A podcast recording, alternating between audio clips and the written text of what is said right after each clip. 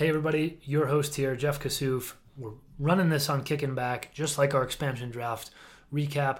This is a special episode talking about the NWSL's draft, second in three days. This is the no longer called the college draft, but for clarity, I'm going to call it here the college draft, where college players were picked. 50 picks in all. It took just short of five hours, and I extended another half hour by doing our Twitter Spaces recap, just like we did for the expansion draft. And if you missed it, here's your chance to hear it on demand in your podcast feed. All of the analysis is still relevant. I hope anyway. Who knows if by the time you're listening to this, some sort of wild trade has happened, or who knows what after a five hour draft. But if you missed it, here it is on demand. Our the equalizers on the Kicking Back feed, the equalizers NWSL draft recap with some analysis, winners, intriguing teams, players, Naomi Girma, first overall pick for San Diego Wave FC, and Jaelin Howell, who many thought might be the number one pick, number two overall to Racing Louisville. Get into that in just a moment, and then we'll get into some more points from the draft, take some of your questions, and round it out with a little bit of context for what might be ahead for these picks, these teams, and even the league as the landscape shifts in the next year. Thanks for joining me. Hope you enjoy. Okay, what's going on, everybody? Thanks for joining me. And uh, if you're sticking around, if you're still around, uh, credit to you because it's been another long one. I think uh, second draft of 2021. Uh, have mercy as the year comes to an end. We had one in January that was also virtual and very long. And um, I, I didn't check. I think this was, I don't know which one was exactly longer. Maybe someone can chime in for me, but they were both uh, longer than they probably needed to be. So, uh, thank you for sticking with me. I'm going to try to keep this recap pretty short because I think everybody, if you're if you're with me, you probably care enough that you've followed from the beginning, and that was five and a half hours ago. So, uh, I will recap. I will not recap all 50 picks by any means. Take some questions and talk a little bit about some some higher level trends. I've got a couple questions up. So, um, if you joined from you, you must have joined from Twitter, so just tweet me and i will look at them there um, just so I can read them because I've tried to add people before and uh, it hasn't always worked for some reason. So just shoot me a, a text formatted question on Twitter, and uh, if you reply to this space, I will uh, try to answer all of them. And so, look, Naomi Girma, number one overall pick for San Diego Wave FC. I think uh, for some that was a surprise. I reported last night that San Diego uh, preferred Girma over over Jaelin Howell, who I think was kind of the assumed number one pick by a lot of folks, um, just based on talent level. But um, I, I, think we'll start there for obvious reasons. Number one pick, and a lot of questions around that because a lot of people looking at this and saying, "Well, San Diego has about." A thousand defenders at this point and zero midfielders, which is a very fair criticism. They even took a defender, at least by her college position, in the fourth round. So, um, kind of adding to that, which was uh, slightly comical. But um, look, the, the way that I have, from talking to a lot of people, have, have read this as one. A lot of people from the different pro and college scenes see Howell and Girma as sort of co number ones, both obviously different positions, both bright futures for the U.S. women's national team and uh, in their pro careers. And then two, um, the actual fit of the players is kind of one of the biggest things that, that I've been able to to surmise from this is Casey Stoney, defender in her day, which was not long ago, a defender who loves to build out the back. We've seen that from her teams, well, her team really at this point, Manchester United, and this is how she's building San Diego. So you look at San Diego now, Kailen Sheridan in goal. Now you have Abby Dahlkemper. I'm going to go ahead and assume number one pick, Naomi Girma. Um, tag teaming at center back. You've got Tegan McGrady at left back. So you've got a squad that is certainly going to build out the back. And then, you know, in terms of the question of what about what about the midfield? My my understanding from from what I've gathered is that that'll be through the international market and potential trades or signings, acquisitions uh, within the league here. So um, I think totally valid criticism that there are no midfielders right now. But you look at both LA, Angel City, and San Diego, they they both have quite obviously incomplete rosters and have quite a bit to to finish up. And, and Angel City even in yesterday's uh, press conference after the expansion draft before this one, uh, Eniola Aluko, uh, in announcing Vanessa Gilles, which is a, a very good pickup, I think, uh, said that they have two more signings done that they'll announce next week, and they're I think for marketing reasons, if nothing else, they're they're rolling these out as some 22 days of Christmas type thing or, or 22 days of Angel City. Um, so I think similarly, San Diego, things in the works or, or maybe even done that we don't know about um, that are addressing some of those midfield needs. But yeah, look, passing on Jaelin Howell, I mean, certainly is, I think, in some ways, a number one pick is always going to be a defining thing for a franchise. Um, so we'll see how that plays out. But uh, Howell goes number two to Racing Louisville. And I think you look at Racing Louisville, number two pick, number four pick overall uh, Jaelin Howell, Savannah DeMelo, and DeMelo out of USC. Um, you probably are looking at when you look at that roster and how 2021 went. You know, two, at least in their minds, we'll see how things play out. Two starting central midfielders, uh, which is you know a big area of need for them. And and you look at that, even if that is not immediate an immediate answer, um, that's how they're looking at that for the long term, obviously. So, you know, number one overall pick last year, Emily Fox a fullback who I think in many ways plays the position in a way that that um, we haven't seen a lot of, certainly from Americans, and, and I think we'll kind of redefine that to a degree in the league and for the U.S. national team. So a number one pick from January's draft in 2021, a number one, a number two, and a number four here in December for Racing Louisville. So you know, in that sense, I think there's there's some excitement there uh, for that newish, uh, newer franchise, and um, you know, look, Jaelin Howell, I think they're quite happy to have Jaelin Howell fall to them at number two.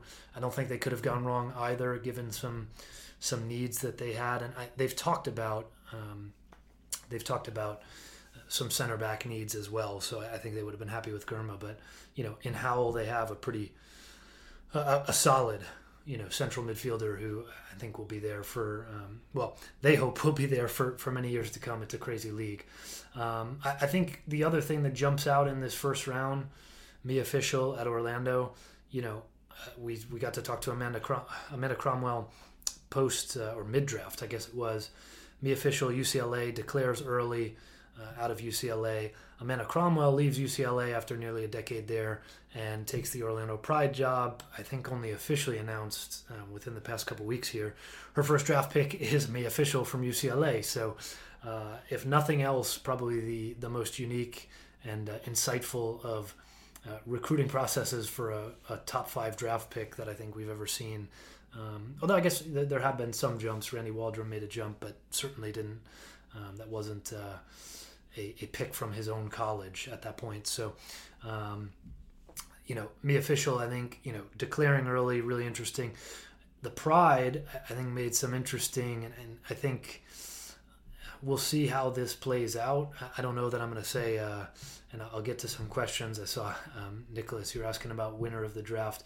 You know, the, the Pride made some interesting moves in that um, they moved Phoebe McClernand, who I would say probably their best defender in, in 2021, certainly in the first half of the year. I think um, some form and, and, selection even dropped off in the second half of the year. But, you know, a rookie in herself, uh, well, quasi rookie in 21, um, I thought did really well for them. And, and, a team that's in a rebuild, you would look at them and say, Phoebe McClernand has to be part of that, right? But Amanda Cromwell said pretty explicitly that uh, well, one, Phoebe McClernand had kind of indicated a, a, request for a change is, is in so many words how that was phrased, but certainly more clearly that before she came on is when those trade discussions began. So Phoebe McClernand to OL Reign uh, in a in a trade that brought back um, Celia and um, sorry, so many trades today. I'm, I'm losing uh, my focus. It was a 2023 second round pick uh, as well as Celia, defender Celia, and um, who is it? We don't have this updated here. My apologies. Um, let me look for that. But Phoebe McClernand, you know, a central part of Orlando, so so an interesting thing to see them uh, move on there, which I think was, you know, a, a, difficult move for them, and it's a team in, in a rebuild. I, I, think there's been some hesitation from teams, including North Carolina Courage coach uh, Sean Nahas has said he doesn't like the word rebuild. Um, you know, rebuild is is uh, is what's going on in Orlando with without a doubt. So um, I, I, think it's you know it'll be interesting to see. Let me just pull that up for us. Uh, so tenth pick to Orlando. uh, the number 10 pick, which we'll get to, um, second natural second round pick in 23, forward Leah Pruitt, excuse me, and then defender Celia. So um, it, it's a pretty good haul for Orlando to a degree. Um, certainly Leah Pruitt, um, Celia, assuming, you know, some of these trades you have to say, assuming that uh, there is a path forward because Orlando also acquires the rights to Deanne Rose from North Carolina in a separate trade. And again, you know, for what they gave up, um, I think that if Deanne Rose ends up there, whether that's this year or next, whatever it is, uh, currently at Reading, just scored a huge goal to beat Chelsea in a major upset in the FAWSL. You know, that could be a big pickup. But again, currently under contract at Reading, so we'll see what happens there. So a, a lot of things, you know, I think Orlando is a good microcosm and snapshot of what's going on across the league at this point. It's December 18th. It is there's a lot still to do. The January window is not open in terms of international or most international windows. Um, and there's a lot still to be done in, in the market. So, you know, I think a lot of these things are semi incomplete pictures. So just keep that in mind as as we talk here and as you even look at uh, at what's going on, you know, with your favorite team or um, whatever it may be. So let me let me try to make sure I get some of these questions uh, as they come in, and um, let's see. I know there were some about the broadcast as well. Uh, let's see. The why do the picks take so long? That is a great question. It is 7:42. The clock just turned Eastern. Uh, look, the draft is too long, and maybe um, this is from Orlando. Appreciate the question. And then Neil also had a question about uh, extending the draft over two days, which honestly sounds miserable from my perspective covering it. I don't know about a, a fan perspective of that. I agree, though, it's too long.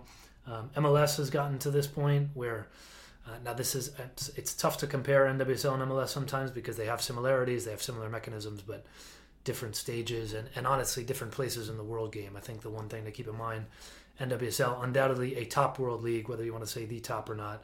MLS, I think undoubtedly you can say is not. It's not a terrible league, obviously, but is not a top one to three league in the world. So a little bit different, and and there is more of a, a reliance on uh, the draft system, the college system, still in the women's game. So um, it's not apples for apples, but MLS has whittled down their draft um, from what it once was as you know a super draft, a huge event, um, to having you know we've seen through the years this shift where some later rounds become a conference call. You know, there's mostly a focus on a bigger first round. So I think that's probably at some point a way that the NWSL draft might go. But uh, you know, I don't want to say shorten it in terms of the number of picks because we have seen some really good stories through the years of third and fourth round picks that have been great stories that have stuck in the league.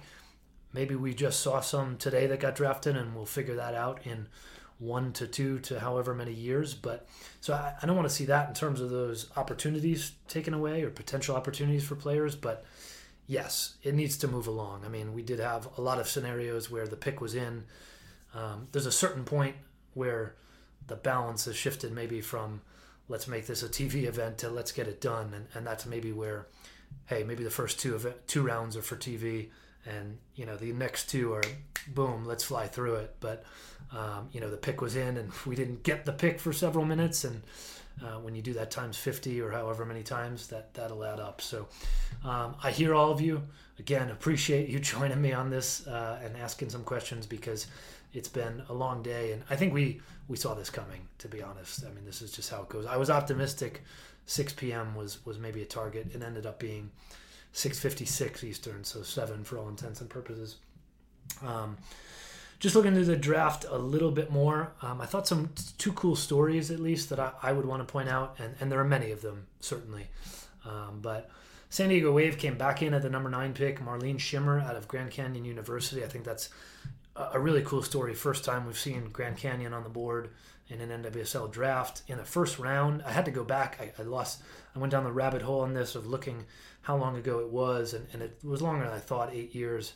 Um, that Grand Canyon made the jump from D2 to D1, but you know, um, to go from a program that's gone from D2 to D1 uh, was a big deal in D2 when it was there, and um, you know, to have a first round draft pick in the NWSL draft, I think is pretty significant.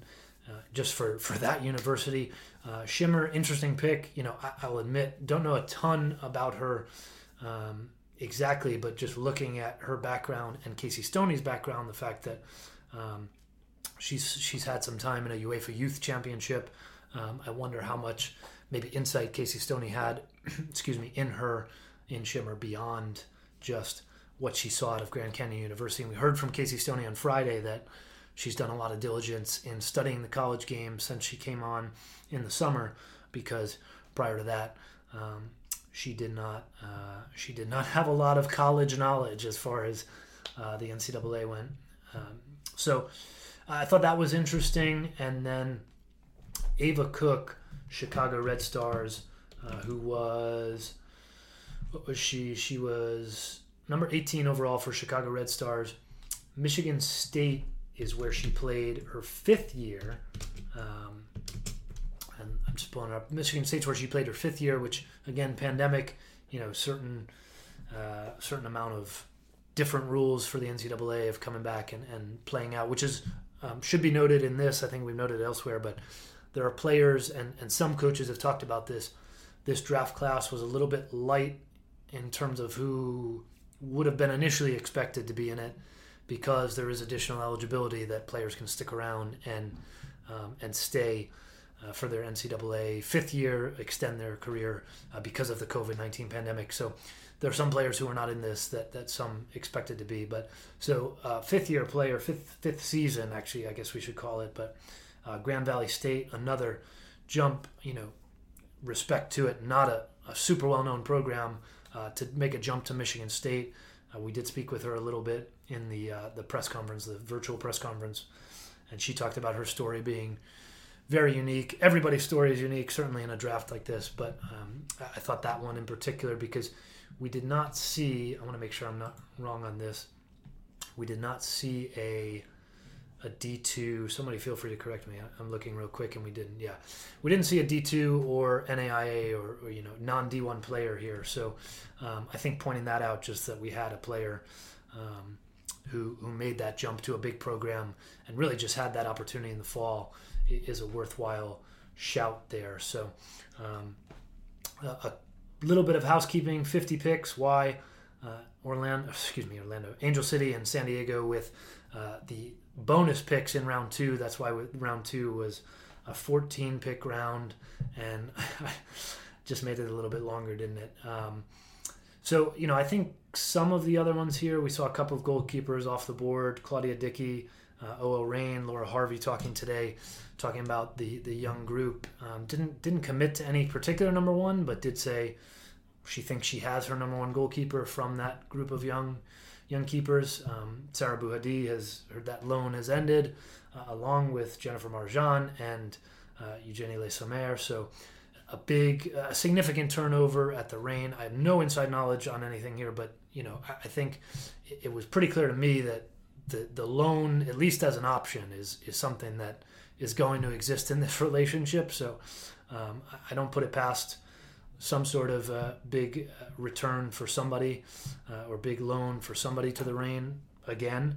But um, as those three loans go, uh, they've they've ended, and those those big names have returned, and those were big pieces, especially Maro. I mean, a huge piece to the Reign. So uh, you know, is is different cup of tea for everybody in terms of her style of play, but certainly was an experienced goalkeeper in net there, and um, was their number one. So you know, Reign looking to replace their number one and um, Claudia Dickey out of UNC, you know, is, is, theoretically in contention for that. I think you know as much as goalkeepers go, which is a tough position to crack in this league. You know, I think you have to look at that as a rookie and say that's that's a pretty good position to be in. A team that's had some turnover, doesn't have a clear direction yet. I think you've you've got to be excited about that if you're a young or a rookie goalkeeper in, that position. Um, other goalkeeper we saw off the board, uh, Gotham took Hensley Hancuff out of out of Clemson, and you know Ashlyn Harris is in there uh, as the new number one. So uh, certainly a, a, good person to learn from. Gotham, look, we talked about this a little bit, and and this plays into it a little bit. It won't go too far down the hole. That's not draft, but trading away Kailen Sheridan, trading away Didi Haračić, and bring in Harris, and now Hancuff as well you know, it's a big turnover. Uh, it's it's hard to upgrade from Kailen Sheridan, but uh, certainly I think you probably have in in this sense now you have your right now goalkeeper and potentially goalkeeper for the future. So obviously the the planning there. Um, so again, I will. We're at 19 minutes or so. I want to keep this short because you all have been through enough. It is almost eight o'clock on the East Coast, and this has been a long one. So I will take. I've got a couple other questions up. Tweet me if you have any. Um, not even question. One one's a comment which I do want to point out. Uh, I thought a good point from Anthony DiCicco about introduction of the USL Super League next. Well, 2023, but next time we have a draft, players who potentially don't get drafted or don't quite have the opportunity to to jump in um, to a team right away in the NWSL will be options. It sounds like at least the target for USL is 12 teams. That would double the number of pro opportunities.